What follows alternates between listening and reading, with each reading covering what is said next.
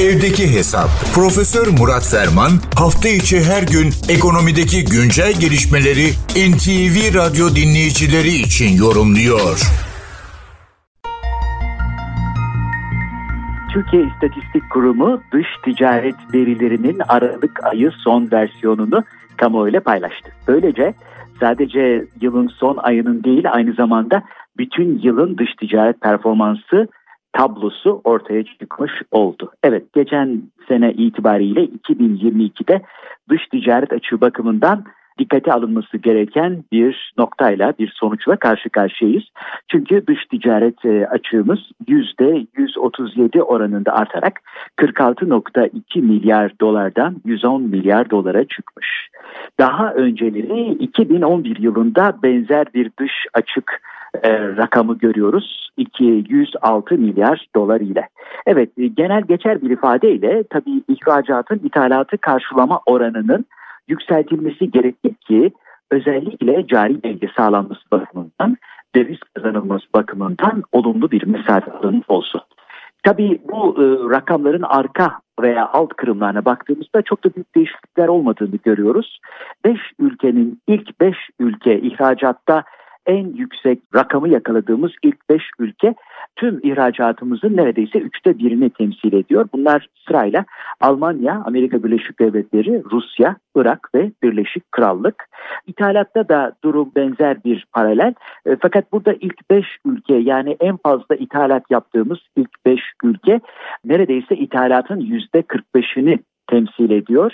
Birinci sırada Rusya, ikinci sırada Çin, sonra Almanya, İsviçre ve Amerika Birleşik Devletleri geliyor. Tabii anlaşılıyor ki bu çerçevede ihracat konusuna yeni baştan eğilmemiz gerekiyor.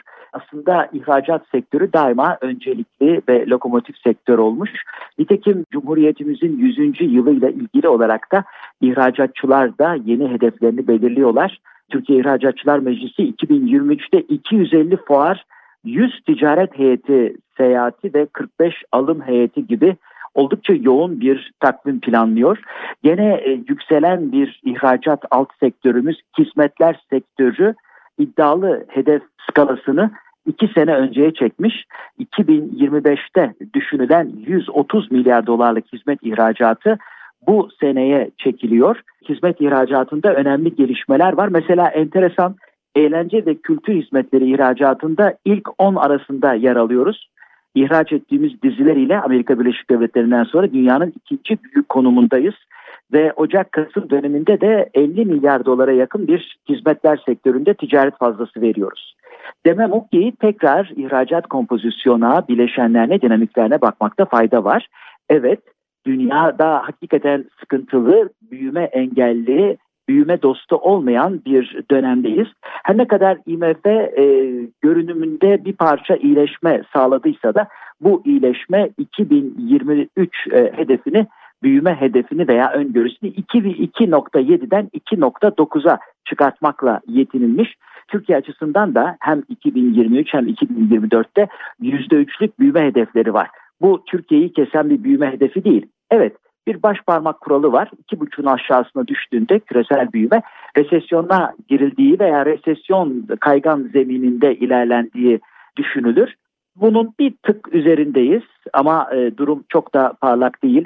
Nitekim mesela ihracatta örnek ülke gösterilen Güney Kore'de 1950'li yıllardan bu yana en kötü ihracat performansını gerçekleştirdi ve bu şekilde Güney Kore Ekonomi ve Maliye Bakanı da dedi ki en son bu göstergeler bir parça iyileşmeye işaret ediyor. Biz de oyun planımızı yeniden hale yola koyacağız. Evet Türkiye'nin de vakti kerahattir. İhracatı tekrar taze bir bakış açısıyla değinmek zorundayız. Öncelikle 9 yıldır süren gümrük birliği müzakerelerinde mesafe almak birinci önceliğimiz olmalı. Sonra mesela alternatif stratejiler üzerine yoğunlaşmalıyız. Neden örneğin Tayland üzerinden Asya ülkelerine, ASEAN ülkelerine açılmıyoruz? Bu ve benzeri formüller hiç şüphesiz gündeme getirilmeli. Ama esas mesele şu. 30 yıldır yazıp çizdiğimiz, vaz ettiğimiz ihracat yoluyla fakirleşme meselesine dikkat etmemiz lazım. İhracatı arttıralım ama her artış ihracat yoluyla fakirleşme bakımından çek edilmesi ve ihtiyatla ilerlenmesi gereken kaygan zemin üzerinde olduğumuzu da bize unutturmasın. İhracatı arttıralım ama ihracatı esenlik ve yaşam kalitemizin artması yönünde doğru orantılı olarak kullanalım. Aksi takdirde dış ticaretin sadece bir ayağı olan ihracat yoluyla fakirleşme ya da yoksullaşma tuzağından kurtulmak mümkün olmaz. Bu genel bilgi paylaşımı ve ufuk turu çerçevesinde değerli dinleyenlerimize katma değeri yüksek ve yüksek katma değerli bir gün diliyor. Huzurlarınızdan hürmetlerle ayrılıyorum.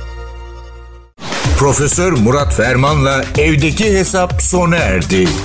Kaçırdığınız bölümleri www.ntvradio.com.tr adresinden dinleyebilirsiniz.